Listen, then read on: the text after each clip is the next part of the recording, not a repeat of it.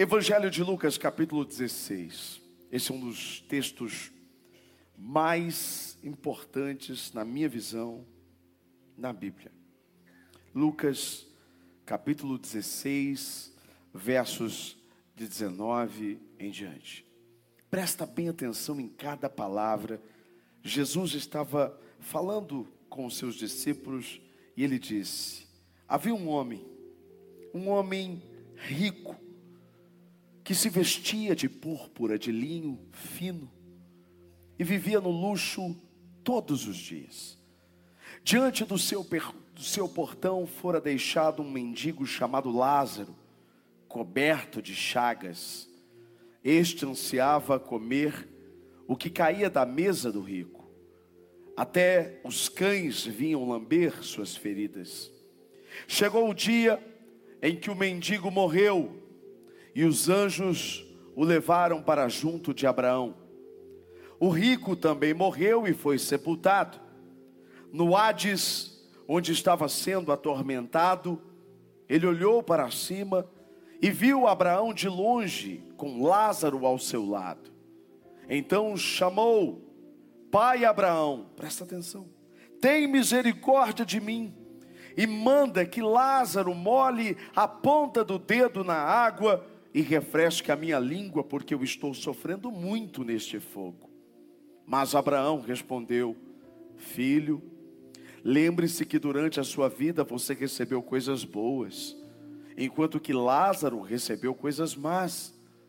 Agora, porém, ele está sendo consolado aqui, e você está no sofrimento. E além disso, entre vocês e nós, há um grande abismo, de forma que os que desejam passar do nosso lado para o seu, ou do seu para o nosso lado, não conseguem. Ele respondeu: Então eu te suplico, pai, manda Lázaro ir à casa do meu pai, pois eu tenho cinco irmãos. Deixa que ele os avise a fim de que eles não venham também para este lugar de tormento. Abraão respondeu: Eles têm Moisés e os profetas, que os ouçam. Não, pai Abraão, disse ele, mas se alguém dentre os mortos fosse até eles, eles se arrependeriam. Abraão respondeu: Se não ouvem a Moisés e aos profetas, tampouco se deixarão convencer, ainda que ressuscite alguém dentre os mortos. Uau! Esse texto é muito forte. Ele é forte porque, diferente das parábolas que Jesus contava, as parábolas elas não tinham nomes. O filho pródigo, nós não sabemos o nome dele. Quando você vê a parábola dos talentos, não existe nome, as virgens não tinham nomes. Todas as muitas parábolas que Jesus contou não tinham nomes, mas aqui aparece um nome. O nome de um homem, um homem que viveu de forma é, pobre, e o nome dele era Lázaro, o mendigo. Esse texto, então, me traz um alerta. Ele me traz um alerta, um presta atenção sobre verdades eternas. E eu gostaria de compartilhar com você sete verdades que esse texto nos traz para começarmos essa mensagem. Presta bem atenção. A primeira verdade é que a vida não se resume a essa terra. E por muitas vezes nós nos esquecemos disso. Estamos tão preocupados com as nossas coisinhas, Estamos tão preocupados com os nossos afazeres, com o nosso corre, com o dinheiro, com aquilo, com a... e tantas outras coisas, e nós nos esquecemos que tudo isso aqui vai passar. Tudo isso aqui vai passar. E a gente se torna tão medíocre, tão pequeno, tão ingênuo quando os nossos pensamentos estão voltados simplesmente para o hoje e para o agora. Esse texto está falando de dois homens, dois homens que viveram de forma diferente. e que quando eles morreram, eles foram para dois lugares diferentes. E aí a Bíblia, ela nos mostra dois caminhos. A Bíblia nos mostra que quando alguém morre, para onde ela vai? O que acontece com ela? Muitas pessoas acreditam que quando uma pessoa morre, ela vai dormir, ela dorme e ela aguarda pelo momento em que ela será ressuscitada na volta de Jesus Cristo. O apóstolo Paulo fala, apóstolo Paulo fala sobre isso nas suas cartas. Ele fala sobre o fato de dormir, não é? Mas existe uma outra linha e é essa linha que eu acredito. A linha que diz que o dormir, na verdade, está relacionado ao descansar, descansar num lugar diferente, que é esse que a gente vai ver aqui agora no texto. Um lugar de paz, um lugar junto a Abraão, esse lugar que que para que tudo indica nesse, nessa história de que quando alguém morre, ela já vai para um lugar. Ou ela vai para um lugar de tormento, se ela não teve Jesus como Senhor e Salvador, se ela viveu uma vida completamente dissoluta, uma vida totalmente fora da vontade de Deus, ela rejeitou todos os preceitos e todos os mandamentos do Senhor, ela vai para um lugar de tormento. Mas se ela recebeu Jesus como Senhor e Salvador e ela confiou na graça do Senhor, ela vai para um outro lugar, um outro lugar, um lugar de paz. Eu sinceramente acredito que quando nossa vida termina aqui, ela começa em outro lugar. Essa é a minha visão. A Bíblia nos dá duas linhas de pensamento. Isso não muda. O fato é que esses dois lugares, eles existem. E a nossa vida aqui na terra vai definir a forma como nós viveremos na eternidade. E às vezes a gente se esquece disso. Aliás, é isso que o diabo tem tentado fazer todos os dias com você tem feito você perder tempo, tem feito você ficar tão preso a coisas que não valem a pena, para você se esquecer o que de fato vale a pena, o que de fato é importante. O que é importante é que nós passaremos o resto da eternidade, uma eternidade sem fim, em um lugar. E o que eu faço hoje me prepara para esse lugar. Nós estamos falando de preparação. Tudo que vivemos nessa terra é, na verdade, uma preparação para o que ainda está por vir. Como é que nós temos nos preparado? Como é que temos vivido? O texto mostra que o mendigo, chamado Lázaro, viveu na porta da casa de um rico que vivia no luxo, e não há nada de mal em ser rico. Mas o texto está dizendo e deixa muito claro que esse rico não se comportava da forma que se esperava dele. Enquanto Lázaro recebia todo o sofrimento, não tinha o que comer, tinha feridas, os cachorros lambiam as suas feridas, e esse homem via tudo isso e não fazia nada. Os dois morreram, e eles foram para um outro lugar. E o que a gente vê nesse texto é que existem dois destinos depois da morte. Um destino é um lugar de consolo, o outro é um lugar de sofrimento. Num lugar há água, no outro lugar há fogo. Num lugar há paz, no outro tormento. Um lugar fica acima e o outro lugar fica embaixo. Obviamente, o texto está falando sobre o que a própria Bíblia chama de Hades. O rico morreu e foi levado para o Hades, que na tradução significa sepultura e também inferno. Já o pobre Lázaro foi levado para um lugar junto a Abraão. Em algumas versões, trata como o seio de Abraão. Ele foi levado para um lugar de paz, um lugar de refrigério, um lugar onde ele era consolado, enquanto o rico foi levado para um lugar onde o fogo ardia sem parar. Um lugar de tormento, um lugar de sofrimento, um lugar que ele desejava o alívio de Lázaro tocando apenas na água e relando nele, na língua dele, de tamanho sofrimento. A verdade, queridos irmãos, é que o inferno é verdadeiro.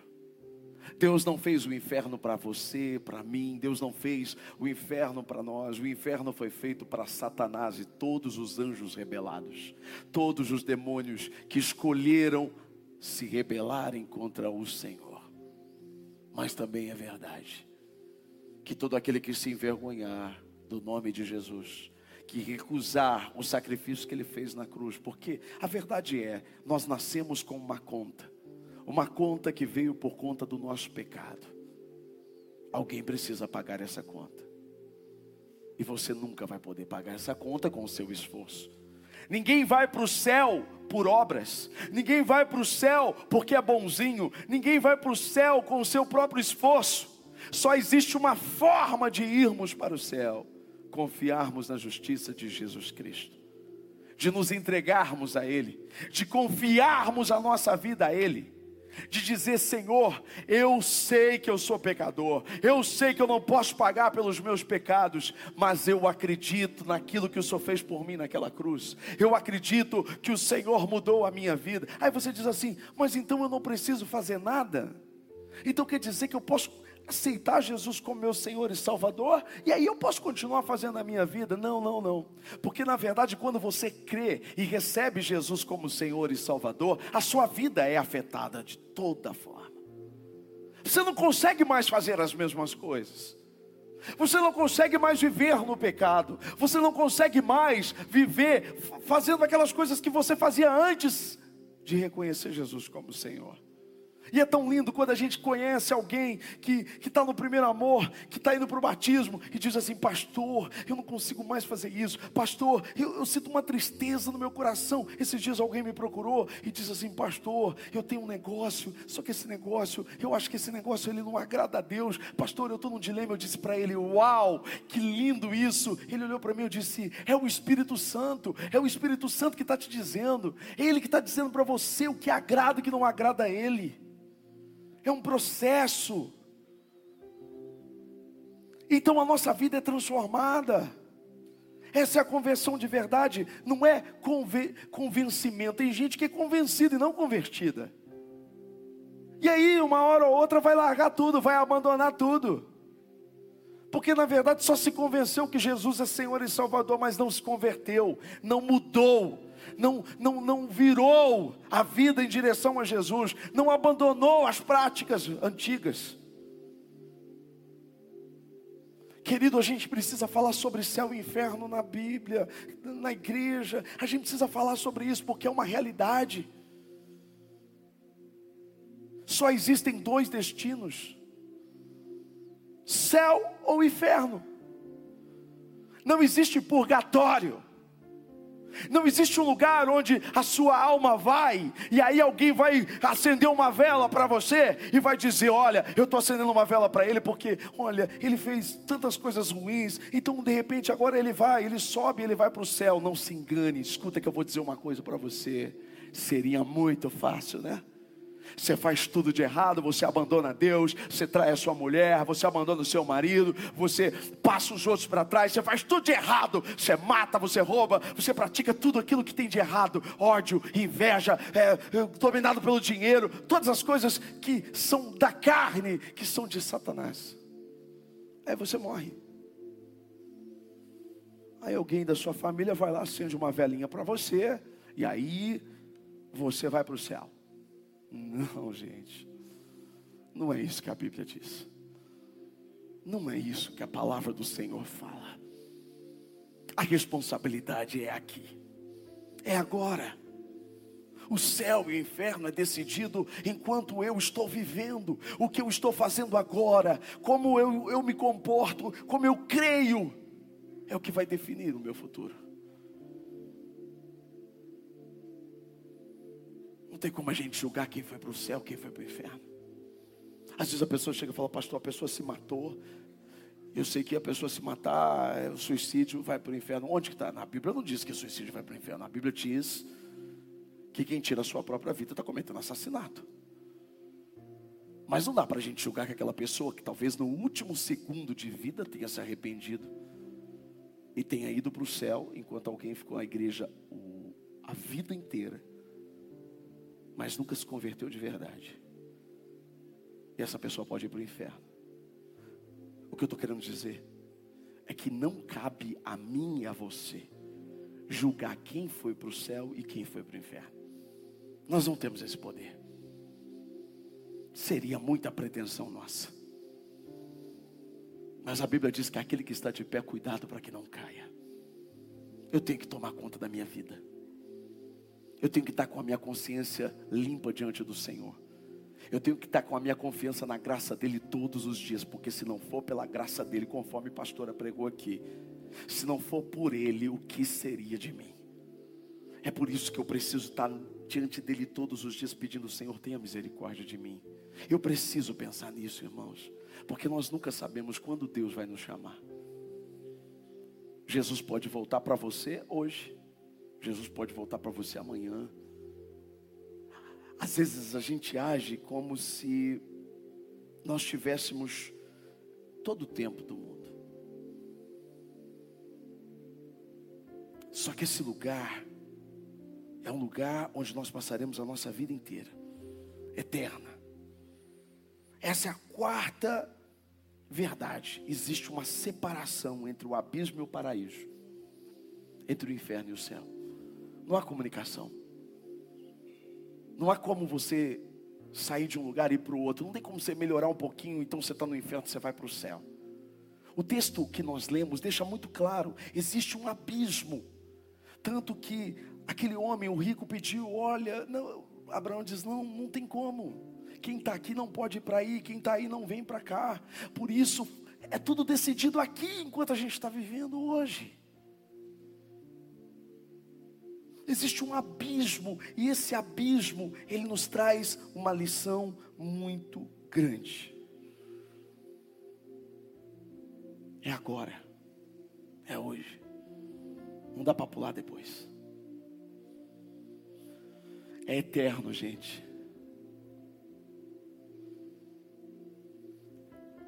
Eu estava na escola dominical quando eu me converti. O meu professor contou uma vez uma historinha interessante.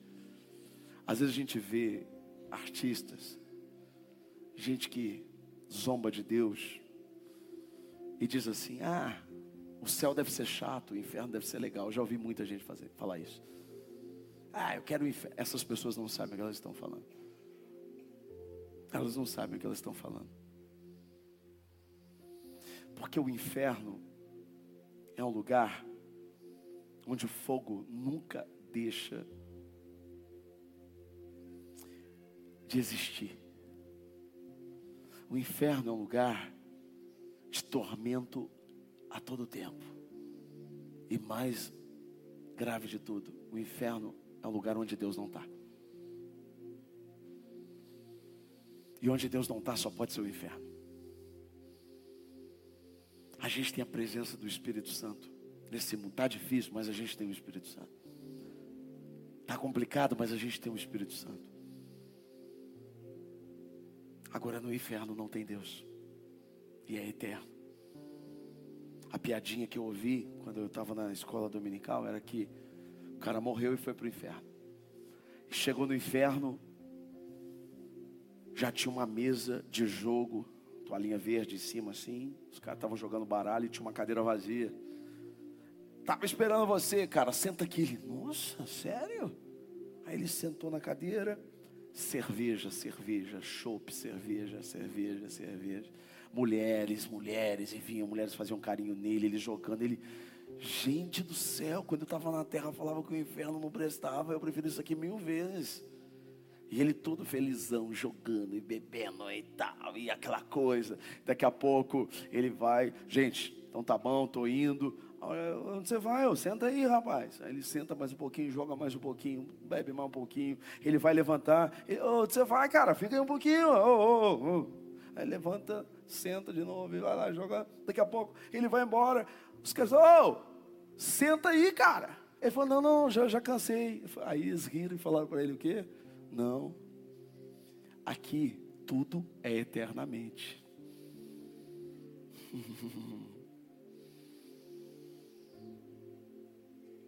tudo é eternamente. Não tem descanso. E o que você acha que é bom,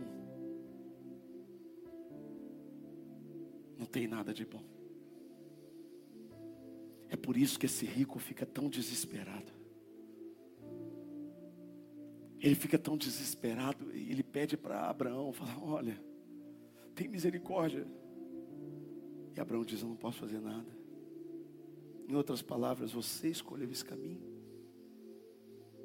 O tempo da sua escolha já passou. Há um abismo entre nós, você vai viver assim eternamente.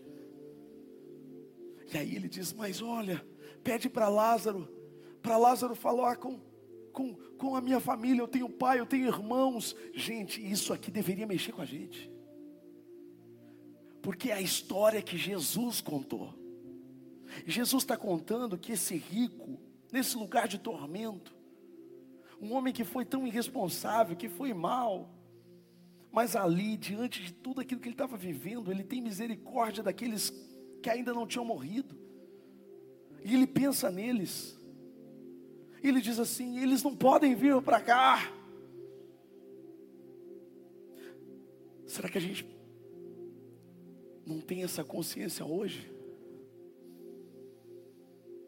A gente fica perdendo tempo com coisinhas. Pessoas vivem falando mal umas das outras e se rebelando e inventando e coisas, aquelas coisas, sabe? Eu falo para a pastora, eu falo, a gente não pode perder tempo com essas coisas. A gente não pode perder tempo ouvindo quem pelo amor de Deus, tem gente indo para o inferno. Eu quero que essas cadeiras estejam cheias. Eu quero que essa igreja esteja cheia, não para ser uma igreja cheia, não para ser a maior igreja de São Carlos, não por status, é porque essa igreja cheia significa que o inferno vai estar vazio. A gente precisa esvaziar o inferno.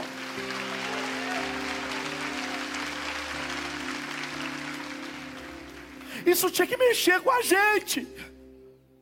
De pensar, meu Deus, eu tenho jeito da minha família. E se essa pessoa morrer hoje, ela pode não ir para o céu porque ela não conhece Jesus. Isso tem que mexer com a gente porque a gente conhece a verdade. Você pode dizer tudo o que você quiser, mas você nunca vai poder dizer que alguém não te pregou sobre o inferno e o céu. Hoje, o seu pastor aqui está pregando.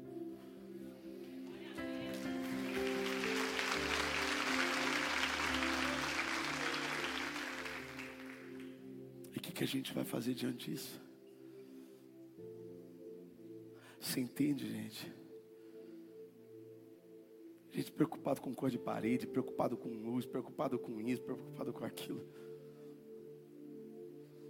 Pessoas estão indo para o inferno. E a religião fica discutindo.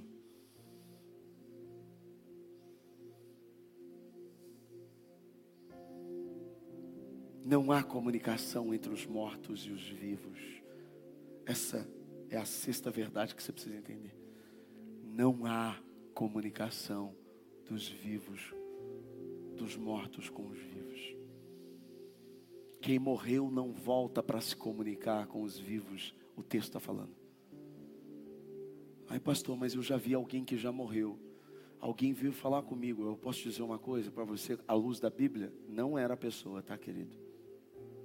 Nossa, pastor, mas ele diz: é, a Bíblia diz que os demônios se transformam em anjos de luz para enganar as pessoas. Não sou eu, eu acredito na Bíblia. E a Bíblia diz que não há comunicação dos mortos com os vivos. Ele pede, manda Lázaro lá. Ele diz: uh -uh, não tem jeito. Isso não é possível. Não é possível. Aí ele diz: Não, não, não. Mas manda ele lá. Ele diz assim: ó, Abraão diz assim: ó, deixa eu falar uma coisa. Eles têm Moisés e os profetas. Eles precisam ouvir Moisés e os profetas. Quando ele fala Moisés e profeta, ele não estava dizendo a figura de Moisés, mas Moisés é a figura dos mandamentos do Senhor Deus. Os profetas são as profecias do que ainda estão por vir. Sabe o que Abraão estava dizendo nessa história? Eles têm a palavra. A palavra está sendo pregada. A palavra está sendo anunciada. As profecias estão sendo anunciadas. Eles precisam crer no que está sendo anunciado. Nós temos aqui a resposta para tirar o povo do inferno. Ou melhor, para evitar que eles vão para lá. Para evitar que esse seja o destino. Missão encorajamento, como é que a gente reage diante disso? O tempo para preparação, que nós estamos falando tanto, é hoje, é agora. Ou a gente vai agir como as virgens nércias, imprudentes, totalmente despreparadas, estavam esperando o noivo. As outras cinco estavam munidas de azeite, as suas lâmpadas estavam acesas, mas essas precisaram sair. E quando elas saíram, e elas foram voltar. A porta já estava fechada. Semana passada, uma amiga da pastora, a pastora conheceu ela num congresso, a pastora pregou nesse congresso e ela fez o louvor nesse congresso. Nós acordamos com a notícia na rede social de que o marido dela faleceu. Jovem, nossa idade durante a madrugada teve uma embolia pulmonar e morreu. A gente não é dono do tempo, gente. E essa mensagem veio por conta da live. Você está acompanhando a live todos os dias, sete horas da manhã, nosso propósito de oração. E ontem, fiz aquela live ao vivo. Foi uma palavra tão importante, tão forte. E quando eu fui salvar a live, o Instagram não salvou. E a live se perdeu. E aí aquelas pessoas que disseram, depois eu ouço, perderam. Aquelas pessoas que pensaram, depois eu vou ver, depois eu vou ouvir, elas perderam.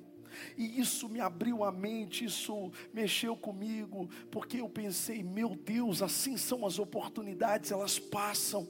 E muitas vezes a gente acha que a gente é dono do tempo, às vezes a gente acha que a gente tem o controle da situação e do que está acontecendo e do que não está acontecendo. E isso é uma grande mentira, uma grande ilusão. E a gente vive procrastinando, deixando para depois o que a gente deve fazer hoje. A gente não tem o controle do tempo. Quem não viu, perdeu. Pessoas que começaram bem, começaram um propósito, mas no meio do propósito, a gente está amanhã, faltando nove, eu acho que é nove ou oito dias, para terminar esse, essa live, esse propósito de oração. Pessoas começaram bem, todas animadas, elas foram se desanimando no meio do caminho. Aliás, eu, eu não entendo. Porque eu não estou falando especificamente sobre a live. Eu estou falando sobre a vida cristã. Começa bem, empolgado, falando. Jesus é maravilhoso, Jesus mudou minha vida. E depois se abate. Depois para. Depois desiste. Desanima no meio do caminho. Nós não podemos. Nós não podemos porque Jesus não desistiu. Jesus permaneceu e ele foi até o final e ele venceu por mim e por você. Nós precisamos continuar, nos revestir dessa força, nos revestir desse poder e cumprir a missão que ele nos deu espalhar o céu, propagar o céu. A gente tem que amar Jesus, a gente tem que desejar o céu.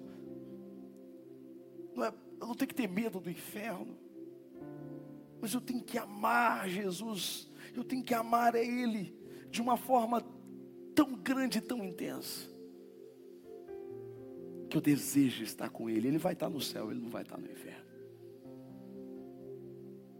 Eu quero estar onde Jesus vai estar. Eu quero me encontrar com Ele, eu quero viver com Ele, eu quero estar com Ele durante o resto toda da minha eternidade. Eu quero estar com Ele. Esse deveria ser o nosso desejo como igreja. E parar de deixar as coisas para depois. Parar de perder a oportunidade. Sabe o que é triste? É que nesse meio todo a respeito da live, teve pessoas que nem se deu conta que perderam a live. Algumas nem viram ao vivo e compartilharam depois como se tivessem assistido e nem viram que não era live, era eu dizendo, infelizmente a live não foi salva.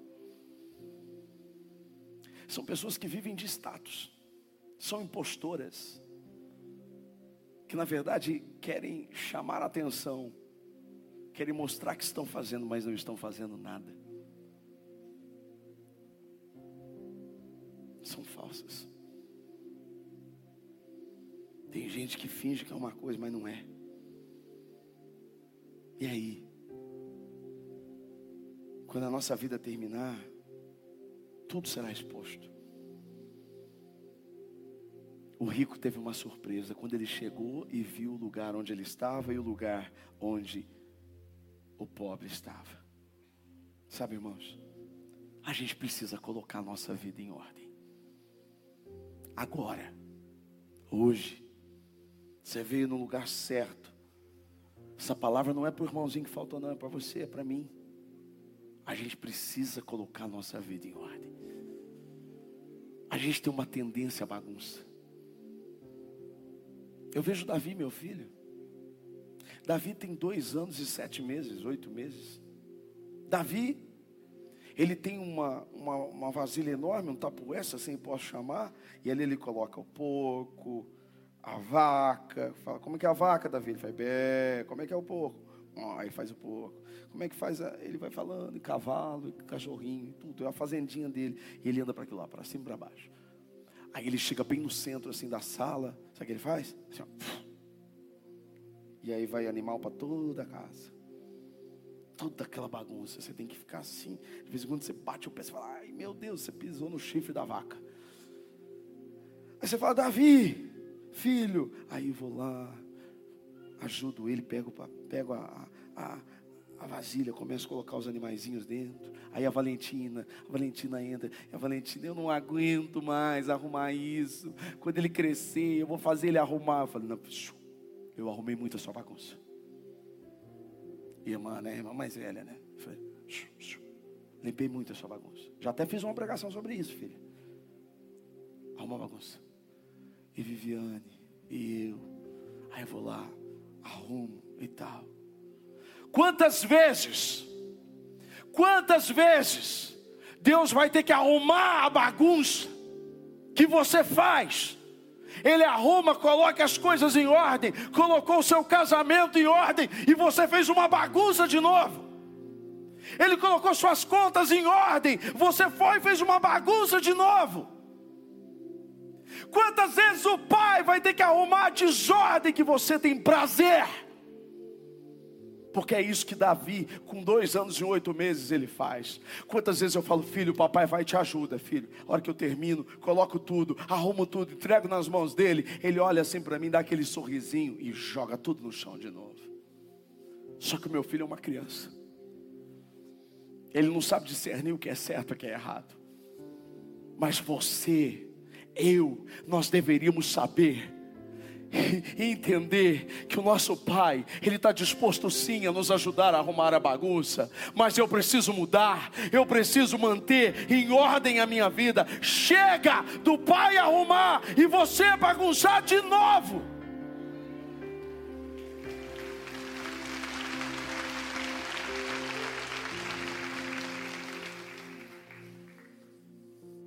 Você está ouvindo essa mensagem hoje? É porque Ele está disposto a te ajudar de novo. Só que vai chegar um tempo, querido, que a graça vai passar. Vai chegar um tempo em que eu não vou mais arrumar a bagunça do Davi. ele vai crescer, ele precisa crescer. A Bíblia diz que Jesus, ele mesmo diz, eu, cumprindo aquela palavra de Isaías, ele diz: O Espírito do Senhor, o soberano, está sobre mim, ele me ungiu para dar vista aos cegos, para dar liberdade aos presos. E no final diz assim: e anunciar o ano aceitável da graça do Senhor. Por que ano aceitável? Porque a graça está disponível, mas não estará disponível para todo o tempo. É por isso que em Isaías também está escrito: buscai o Senhor enquanto se pode achar. Não brinca com. Nós temos um exemplo da palavra de Deus. Deus olha para um homem e diz assim: coloca a casa em ordem. Quem é esse homem? Ezequias, o rei. Segunda Reis, capítulo 20, verso de 1 a 7. Naquele tempo, Ezequias ficou doente, quase morreu. O profeta Isaías, filho de Amós, foi visitá-lo e disse: Assim diz o Senhor: ponha em ordem a sua casa, pois você vai morrer, não se recuperará. Ezequias virou o rosto para a parede e orou ao Senhor. Lembra-te, Senhor, como eu tenho servido, te servido com fidelidade e com devoção sincera. Eu tenho feito o que tu aprovas. E Ezequias chorou amargamente. Antes de Isaías deixar o pátio intermediário, a palavra do Senhor veio a ele: volte e diga a Ezequias, líder do meu povo Assim diz o Senhor, o Deus de Davi, o seu predecessor. Eu ouvi a sua oração, eu vi as suas lágrimas, eu curarei. Daqui três dias, você e esta cidade, livrarei você. Desculpa, daqui três dias, você subirá ao templo do Senhor, acrescentarei 15 anos à sua vida e livrarei você e esta cidade das mãos do rei da Síria. Defenderei esta cidade por causa de mim mesmo e do meu servo Davi. Então disse Isaías: Preparem o emplasto de figos. Eles o fizeram e o aplicaram à úlcera, e ele se recuperou. Deus disse uma coisa muito forte que ele diz assim: Olha, eu vou fazer isso por amor a mim. Porque a gente não merece que Ele arruma a nossa bagunça. Ele não merece, a gente não merece. Mas Ele está dizendo, por amor a mim, eu vi o seu choro, eu vi o seu arrependimento. Eu vi o quanto você realmente está amargurado por causa disso. Eu vou te dar mais uma chance. Coloca a sua casa em ordem. Só que a Bíblia diz que esse homem se tornou orgulhoso. Venceu o exército pelo poder do anjo do Senhor que feriu todos do exército do inimigo, como Deus tinha prometido. E a Bíblia diz que ele começou a ganhar muitos presentes. Todo mundo dizia: Olha, como você é bom. Ele começou a se achar. E ele ficou tão orgulhoso. Os babilônios foram lá levar presentes para ele. Ele mostrou tudo do reino. Isaías olhou para ele e falou: O que, que você fez? Quem eram esses que saíram daqui? Ah, nos babilônios. O que, que você mostrou para eles? Ah, eu mostrei tudo. Ele disse: Um dia eles virão aqui e tomaram tudo que você mostrou para eles. E ele nem se importou. Sabe o que a Bíblia diz? O filho dele, Manassés, foi um dos piores reis da história. Ele não se preocupou com o legado dele. Colocar a casa em ordem, se preocupar com o legado que você vai deixar depois que você partir. Se tudo morre com você, você é um fracasso. Se os seus filhos não são melhores do que você, você é um fracasso. Se você não construiu nada que é eterno enquanto você viveu nessa terra, você é um fracasso. E a Bíblia diz que Manassés, o filho dele, era tão rebelde que ele colocava deuses pagãos dentro do próprio templo. Mais do que isso, ele matava os filhos em sacrifício a deuses falsos. Até que um dia, Deus se cansou da bagunça dele. E ele foi levado para uma terra e vivia como um animal. Mas nós servimos um Deus tão misericordioso, irmãos. Isso enche meu coração de esperança. Porque a Bíblia diz que Manassés se arrependeu, ele chorou. Ele se arrependeu de verdade. Porque arrependimento não é só chorar, é mudança de vida. Tem muita gente que chora e são lágrimas de crocodilo. O que é lágrima de crocodilo? Outra hora eu conto. Mas ele se arrependeu de verdade. Sabe o que a Bíblia diz? Que Deus restaurou o reinado dele. Ele voltou para o reino e Deus devolveu a ele tudo o que era dele. E ele terminou a vida dele melhor do que ele começou. Esse Deus de misericórdia está aqui hoje, irmão. Talvez você seja um Ezequias, talvez você seja um Manassés, talvez você seja um Lázaro que está sofrendo nessa terra. E essa palavra veio para dizer para você: calma, não se resume a essa terra. Deus está te vendo. Existe algo além. Talvez essa palavra seja para você que vive como aquele rico, arrogante, achando que é dono de si mesmo. Deus não quer que você vá para o inferno. Deus não quer que eu vá para o inferno, que a gente vá para o inferno. Existe uma vida eterna na presença do Senhor. E a gente precisa querer isso não só para nós, mas para nossa casa, para nossa família. Orar para que todo mundo da minha casa vá para o mesmo lugar, para a presença do Pai, porque isso é real, é mais real do que os seus olhos podem ver aqui hoje. O mundo espiritual é real. Fecha os olhos. Pede para Ele te colocar em ordem. Estabeleça as prioridades. Coloca a casa em ordem. Você diz assim, pastor, mas eu baguncei tudo. Eu estraguei tudo de novo. Mas Ele está aqui te ouvindo. O que Ele quer é a sua sinceridade. Ele te ajuda. Eu sei que para o Davi é tão difícil colocar as coisas em ordem. Ele ainda não tem coordenação. Ele não é rápido. Ele é uma criança. E eu ajudo ele. Mas eu fico feliz de verdade quando ele entende o que eu fiz por ele. Entenda o que Deus está fazendo por você hoje. Ele pode arrumar essa bagunça toda da sua vida. Mas você precisa entender o que Ele está fazendo por você hoje, por amor a Ele. Abre seu coração para o Senhor agora. E diga: Senhor, me coloque em ordem. Me coloque em ordem, Senhor. Me coloque em ordem, Eu Senhor. estou indo para ti nessa velocidade. Eu estou indo para ti nessa velocidade. Não importa, eu só sei que estou chegando. Eu estou indo para ti. Eu estou indo para ti, Deus. Eu estou indo para ti.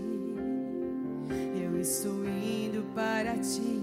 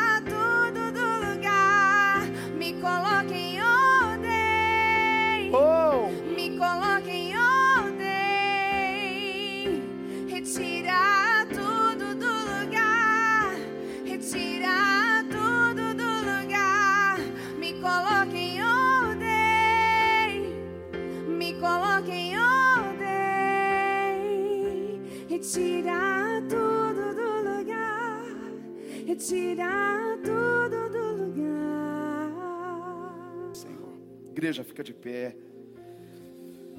Aplaudo o Senhor por tudo que aconteceu aqui hoje. Obrigado, Jesus. Obrigado, Senhor. O Senhor é fiel demais. Obrigado. Levanta a sua mão aí onde você está. Que a graça do Senhor alcance você agora. Que você volte para casa com uma, ter uma semana incrível.